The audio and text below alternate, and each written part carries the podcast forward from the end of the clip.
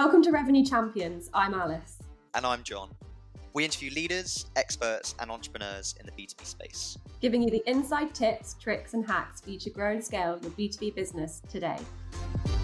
Hello and welcome to Revenue Champions. Um, I'm Alice DeCourcy and I'm the host for this episode. Um, this is the second in our Marketing Hall of Fame series, and I'm going to be speaking today with Robin, VP of Revenue Marketing at G2. We're going to be covering off everything from ABM, social proof, events, outsourcing content, and much more. Um, so, firstly, welcome to the podcast, Robin, and thank you so much for joining us. And, and you're our second Marketing Hall of Famer.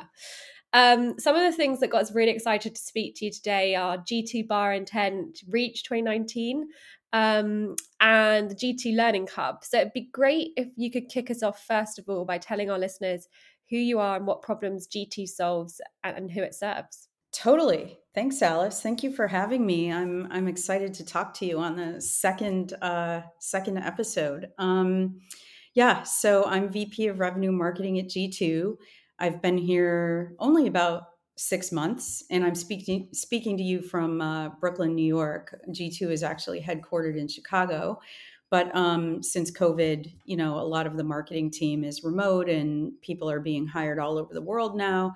But um, yeah, only about six months with G2, but I have a long history of being in content marketing, demand generation, um, all the stuff that contributes to pipeline and revenue for SaaS companies in particular. And um, I was psyched to join G2 mostly because I'm a longtime fan and power user of, of G2. So I've been on the other side of G2 for a long, long time. And now I get to be here talking with customers and helping marketers figure out how to use intent data and all the good stuff that G2 has to offer. Amazing. And that's a great segue, actually, to kick off our first kind of question around um, intent data and what role that's actually playing in your marketing plan for G2 at the moment, how you're seeing it play out in your customers' worlds, and how to utilize it better from a marketing perspective. It would be great to get your insights on that.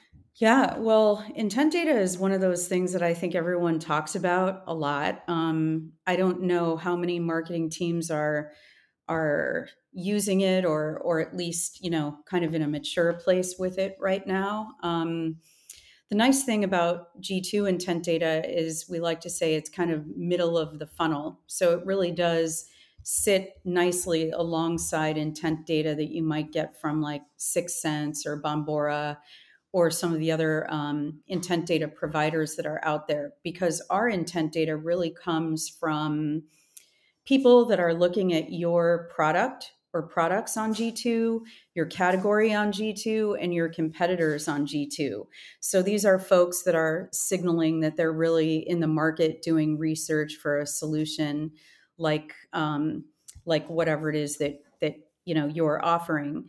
So um, whereas I think other intent uh, solution providers are really looking at signals from all over the web, people searching up things on Google and, and things like that. When folks are coming to G2, I think it really means that they're researching uh, products like like yours or your category or competitors. So and then the powerful thing about intent data, especially from G2, is that it's not worth much if you can't action off of it or operationalize it somehow. So G2 has like a whole world of integrations that I think a lot of marketers don't even know about. Like G2 intent data can be directly, you know, integrated with your Marketo, your HubSpot, your Salesforce, your Outreach, your SalesLoft, Pendo, Medallia, Demandbase, 6sense, Bombora. It just goes on and on, and LinkedIn matched audiences, which is one of my favorites. So there's like so much you can do with that account based information coming in from G2. It's like very powerful to know, like, hey, you know folks at this company are looking at your category or they're looking at your profile or they're looking at your competitors don't you want to maybe trigger emails from marketo or trigger you know outreach from salesloft or outreach or any any kind of cadences from your sdr team so super super powerful stuff if you if you know how to use it yeah, what's the what would you say is like the best play that you either have seen or you use yourselves at G2 mm. when it comes to that? Because obviously that's a whole there's like a whole world there. Like where do you start? Like what's the most powerful, um, highest intent kind of play that people could get going with? Well, I think sometimes people are like, especially like demand gen marketers and stuff, are like, well, this is account based data. I, I, need contacts. I need to be able to, you know, email contacts in Marketo. So um, one of the most power, powerful things you can do is just set up the LinkedIn matched audience connector with G2 and start retargeting those accounts that are that are looking at you. So um, one thing that I really like to do is kind of map a content strategy to the intent signal. So a real life example would be, oh, they're looking at your category. Maybe it's not the right moment to like shove a demo request in front of them, but maybe it is the right moment to educate them on the category and give them content on what even is intent data and how can marketers use it today and um, use linkedin lead gen forms to capture their data and so now you're retargeting at the account level but you're getting contacts to kind of like fill out a form and drop into your database for um, reaching out. If they're looking at your product, your your profile on G2 um, or your competitors, it's probably a pretty good indication that they know who you are or they're deeply doing research on your on your offerings. And so that's usually a good moment to put a demo request in front of them like serve retarget them on linkedin. You can target the whole marketing team at cognizant for example, and um, you know, put relevant content in front of them, get them back to your website, get them to request a demo, which um, when we're talking about a very middle of the funnel audience makes sense. I, I'm not I'm not all about like putting lead gen forms in front of people that are just doing, you know, light research or they're looking to educate themselves, but at the point where they're really researching solutions and signaling that they're in market then um, yeah you you totally should get them to a demo or raise their hand and say they want more information. Amazing. That's really helpful. Um, and then a, a, question that I have as well around like product marketing specifically mm-hmm. at G2 because your product marketing team is awesome. Like we see a lot of the work that they do, and I think um, I'm just really interested to kind of dive into a little bit of like what the strategy there is. Like how do you approach product marketing at g2 um let's say like a specific product update or launch like what's how does that work and operationalize at g2 yeah so our marketing team is is set up so um there's kind of three distinct teams in marketing at G2. We all, so I report up to our CMO, Amanda, who's also awesome. And then there's Palmer, who heads up the uh, brand and communications team. And then there's product marketing, which is headed up by Alina. And me, Palmer, and Alina are all very strongly aligned and connected. And we meet with Amanda regularly. And so, you know, I feel like my job is kind of a demand gen person or a growth marketer or revenue marketer, whatever you want to call us, where we answer to the same uh, names our team is is responsible for um, marketing source pipeline. Um, Alina's team, the product marketing team, is really responsible for product enablement and adoption, and you know just giving our customers like the best possible experiences and really aligning closely with the the product team on the engineering side of the house. So when we know, for example, that we have a release coming out like the ABM release we had a couple of months ago where we had integrations for Bombora, for 6sense, for Triblio, um, and Rollworks, like all releasing at the same time. Our product marketing team aligns with, you know, marketing on the sides of our partners, and we come up with what do these campaigns look like. And I think really before G2 had much of a revenue marketing presence, they were doing a lot of that themselves, just kind of figuring out, okay, we're going to do these email sends, we're going to do this outreach to customers, this outreach to prospects. And now that the revenue marketing team is here and really growing and, and building out our marketing ops function, they're partnering with us a lot more, especially on the prospect side, to make sure that we're actually telling our prospects about these important releases and integrations.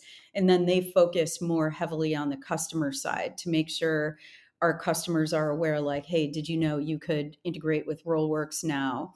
And here's workshops and useful content for you to to get in there and get going. So they really kind of move the needle around customer retention and we move the needle around like making sure our prospects know the value of these things and how they can get them or if they need to upgrade here's how you upgrade to get there and all that good stuff amazing. Well that takes me nicely on to the next question which is obviously you're in charge of like the revenue marketing function and so I'm interested in I know you touched on the top leading metric that you're you're going to be measured against but what other metrics does your team track? And like what leading or lagging indicators actually make you take action um to yeah to kind of oh I guess to, to alter whatever is happening or going on um, within the funnel that you make mean means you need to make something change something up? Yeah well I mean to be totally honest and transparent G2 G2 is a great company. Um, I think almost all marketers, certainly in the US and North America, and probably more so coming up now more in EMEA and APAC, know the power of G2. They know that they need to have their presence on G2. They have to drive reviews. They should be using intent data and G2 content. Um, so I think what we do mostly on the revenue marketing team, our biggest goal is marketing source pipeline for net new business. Next year, we'll also carry a pipeline number for customer expansion and growth. But for now, um, my team is really focused on new business. And that's our number one KPI marketing source pipeline.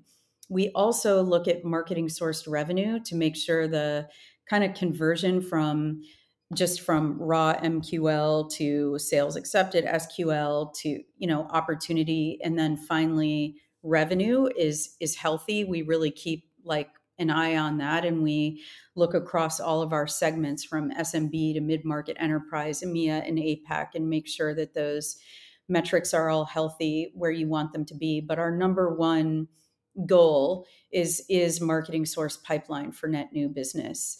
And I don't want to say nothing else matters, but honestly, if that number is is pacing behind nothing else matters. And if that number is looking really really good that's when we start to you know look at what else do we want to look at. Maybe for now we're measuring marketing influence on customer growth or um, influence from big events and things like that.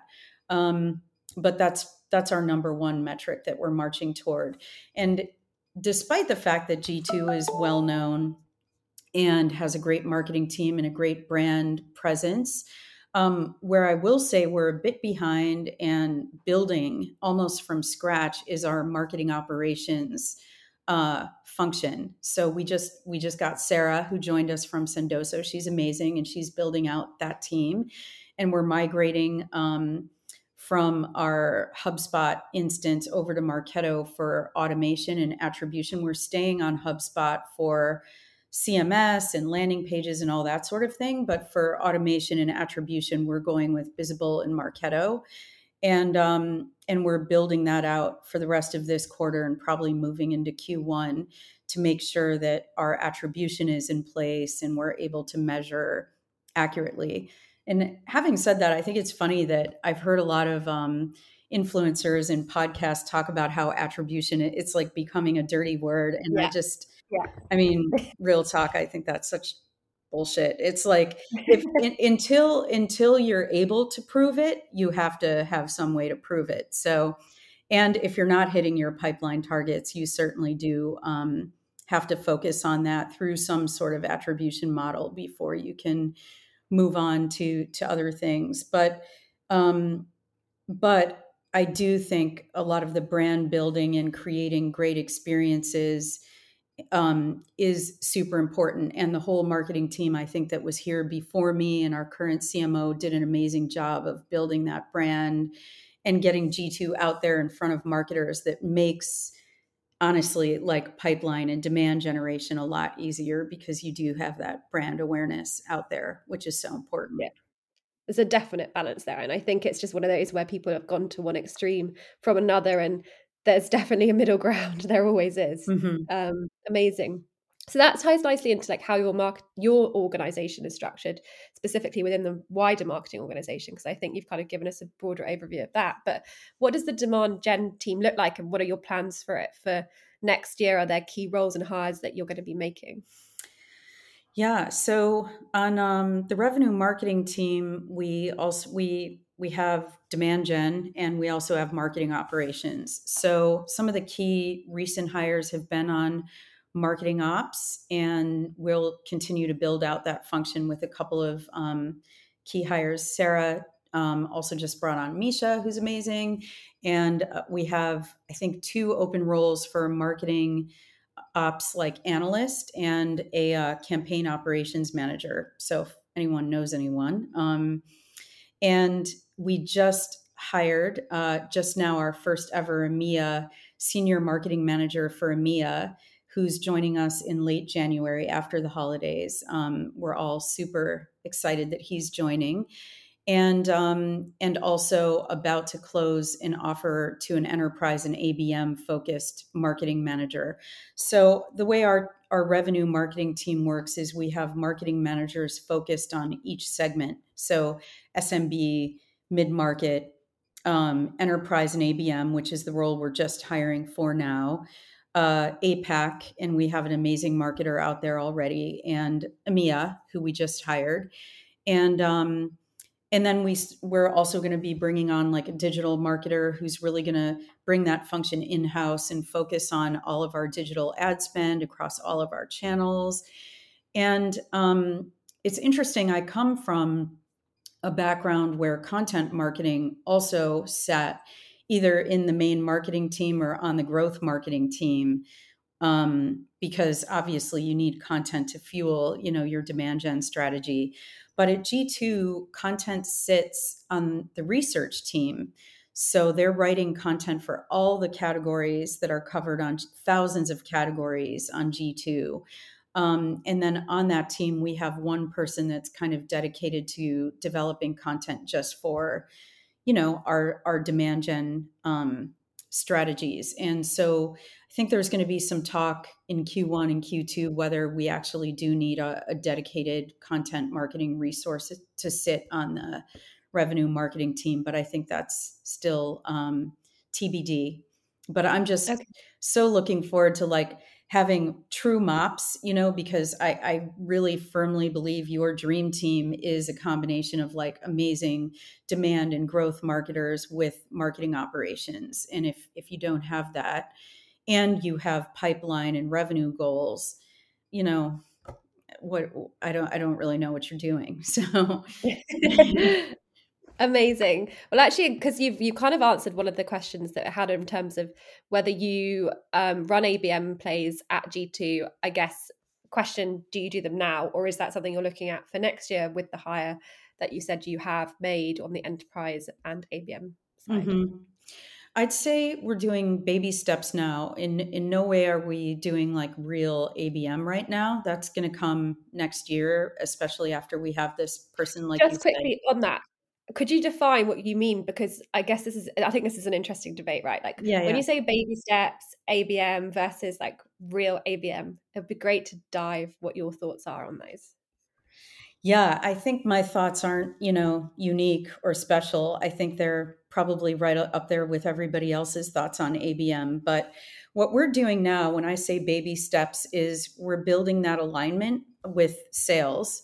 So I work really closely with our head of you know, enterprise sales who heads up all the AEs for that segment. And it always starts with a list. Like let's let's just look at who kind of the top accounts are. Um, we have enterprise, and then we have kind of our tier A accounts, you know, within enterprise. And then you go through the exercise of looking at who do you already have in the database and do we need to enhance our you know account and contact list so a lot of that foundational groundwork is happening now and then once we have those lists, we're doing very basic, you know, one to many type. Let's target these accounts on LinkedIn. Let's run Rollworks display advertising. Let's do very focused email outreach. Um, we're not doing any, you know, field type specific ABM events where we invite only our top prospects and top customers, but that'll come next year. So I'd say it's really the foundational groundwork around account and contact building in our own database. And it's very much like one to many type outreach that's running right now. And then when we get to phase two and beyond, it'll be very one to few, one to one, hyper customized type outreach, direct, you know, mail sends, events that are, you know, really just for our, you know, top accounts or enterprise accounts where they have massive marketing teams and they really need like one-to-one help from G2 on how to build like how to get your Marketo integration up and running and how to build out lead scoring or how to prove out the value of intent data where we're able to offer that type of um, kind of like very custom white glove one to one type um, outreach for those accounts. Amazing. I think that kind of brings us nicely onto this next question, which I'm really interested in because you kind of touched on a bit of the movement that's going around, which is um, kind of moving away from this whole focus on everything being measurable and attributed um, and actually like more brand play and those types of initiatives. And it kind of ties into this movement um, kind of spearheaded by Chris Walker about the dark dark social and dark funnel and focusing on demand generation over like more traditional forms of lead generation. Mm-hmm. What what's your your take on on all of that? Yeah, I mean, I I I watch his content. I think he's he's awesome and and rad, and I and I definitely like believe you know believe in a lot of what he's saying for sure. Um, it's interesting, you know, for me, I've you know I've been around tech marketing for a really long time. I don't want to say how long, but let's just say a really long time. So before we were talking about things like ABM, you know, when I think back to some of my early marketing roles, what were we doing? We were doing a ton of PR. We were writing a lot of press releases. We were doing a lot of swag. We were working really closely with sales to, you know, make sure that they had everything they needed, materials and content and fun swag to go when they were talking to their, you know, special accounts. We we had no term for ABM. It was just marketing back then. Um, we didn't have marketing automation. We didn't have attribution we were really just trying to get the brand story out there across, you know, print media in some cases, online media, um, even like TV and radio media, out of home type stuff is what we were doing.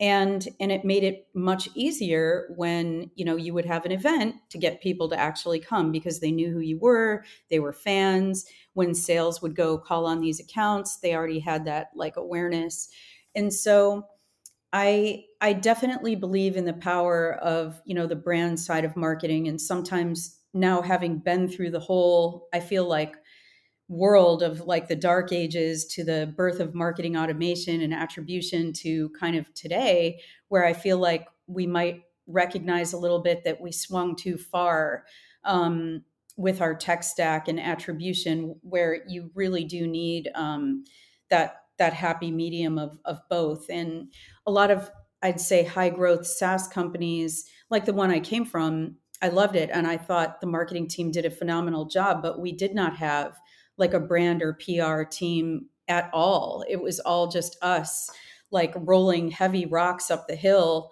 constantly like with with little brand awareness. And and that makes the demand gen job a lot harder, frankly, and a lot more like, you know, you got about two years of doing this before you see diminishing results on your yeah.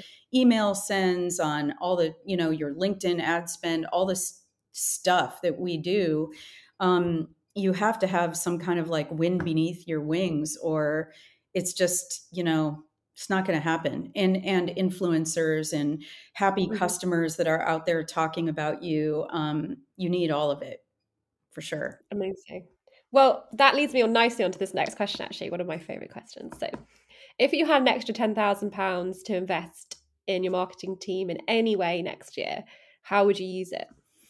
So, what is that about? Um, $17,000? Oh, yeah, yeah. uh, good grief. Um, well, I guess, you know, you could throw it into the big vacuum known as LinkedIn ad spend, but it wor- it can work if you if you do it well because you can be hyper targeted at, at you know exactly who you want to be getting your content. But I, I wouldn't put it there. Um, it's not enough for like a real huge out of home campaign. I would, here's what I would do. Here's what I would do. I would put it into really compelling video content and putting it on YouTube and just doing super fun and engaging, like bite sized pieces of content that really help marketers um, figure out how to like d- what they should be doing with intent data, what they should be doing with some of the more powerful parts of their stack, strategy in general. I would just do, I would, I would put it into a YouTube channel. G2 already has a YouTube channel, but I don't think anyone's um, doing much with it, but it's definitely on our radar for next year. Yeah, I would take that 17K, 20K, and build some really compelling, um, real talk type content and get it out there on YouTube. That's what I would do. Chris, you'd Chris Walkerize it yeah, except I think he's he's very active. He's sort of LinkedIn influencer. Yeah. Steez, and that's and that's like great. I get it because that's where your audience is. But um I really like the idea of doing more with uh with YouTube and getting found, especially since Google mm-hmm. owns YouTube. It, it's yep. great for like SEO and um, search engine marketing and and I just really like it as a as a channel. I think a lot of people are there, and yeah, we're all about underpriced attention. Would you say that that could potentially be one place where you might find some underpriced attention? Yeah, for sure, yeah. absolutely. I and we worked on this at my previous company. Um, it was called Better Cloud, and and our target audience was IT people, and we we're like, wait, why don't we have our own IT people do a YouTube series? Where they talk about things that IT people care about. And some of it's about our product, and really a lot of it is not about our product. But we were lucky that we had two fabulous IT people that could create amazing content. And so we would just do like 10 to 15 minute videos, and then um, they would record it over Zoom. And then we would hand it off to these cool kids in Brooklyn to to put in like really rad, like effects and like flying, you know, cats and pizza and turned it into like the Tim and Eric, uh, you know, awesome show. And um and put it on YouTube and it kind of, you know, had its own sort of cult following. And I also like how YouTube sends notifications to your followers anytime there's new content. So it's I think for B2B SaaS marketers a pretty underused channel and and that's where that's where I would put my 17 Amazing. to 20k Amazing. We always wish we could have more. Mm-hmm. So if you were building a marketing team from scratch, like what would be um your, your day one in, you've got some budget for two marketing hires. What who would you hire in what positions and why?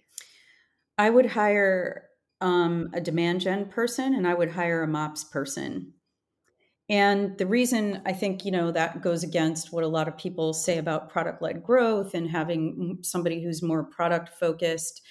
Um, no offense to them, but I feel like what you get in a great, you know, growth marketer or demand gen marketer is somebody who's not only capable of understanding the product and the market um, and the audience, but then actually understands the channels and how to get the message out. I feel like product marketers are are great for sure, but they don't always have the strongest understanding of how to kind of get the message out there. And um, and I feel like as growth marketers and demand gen folks, you know, it's like if you put a goal in front of us, we will go there. We will figure out like you know how much budget do I have to spend? What channels should I be going out there on? How can I build a list of the right people? How can I leverage all the tools in my stack to do this? And so that's what I would do. And I would get a MOPS person to help you kind of like make sure it's all working and that if you're trying to pass folks over to an sdr team or whatever if you don't have that um,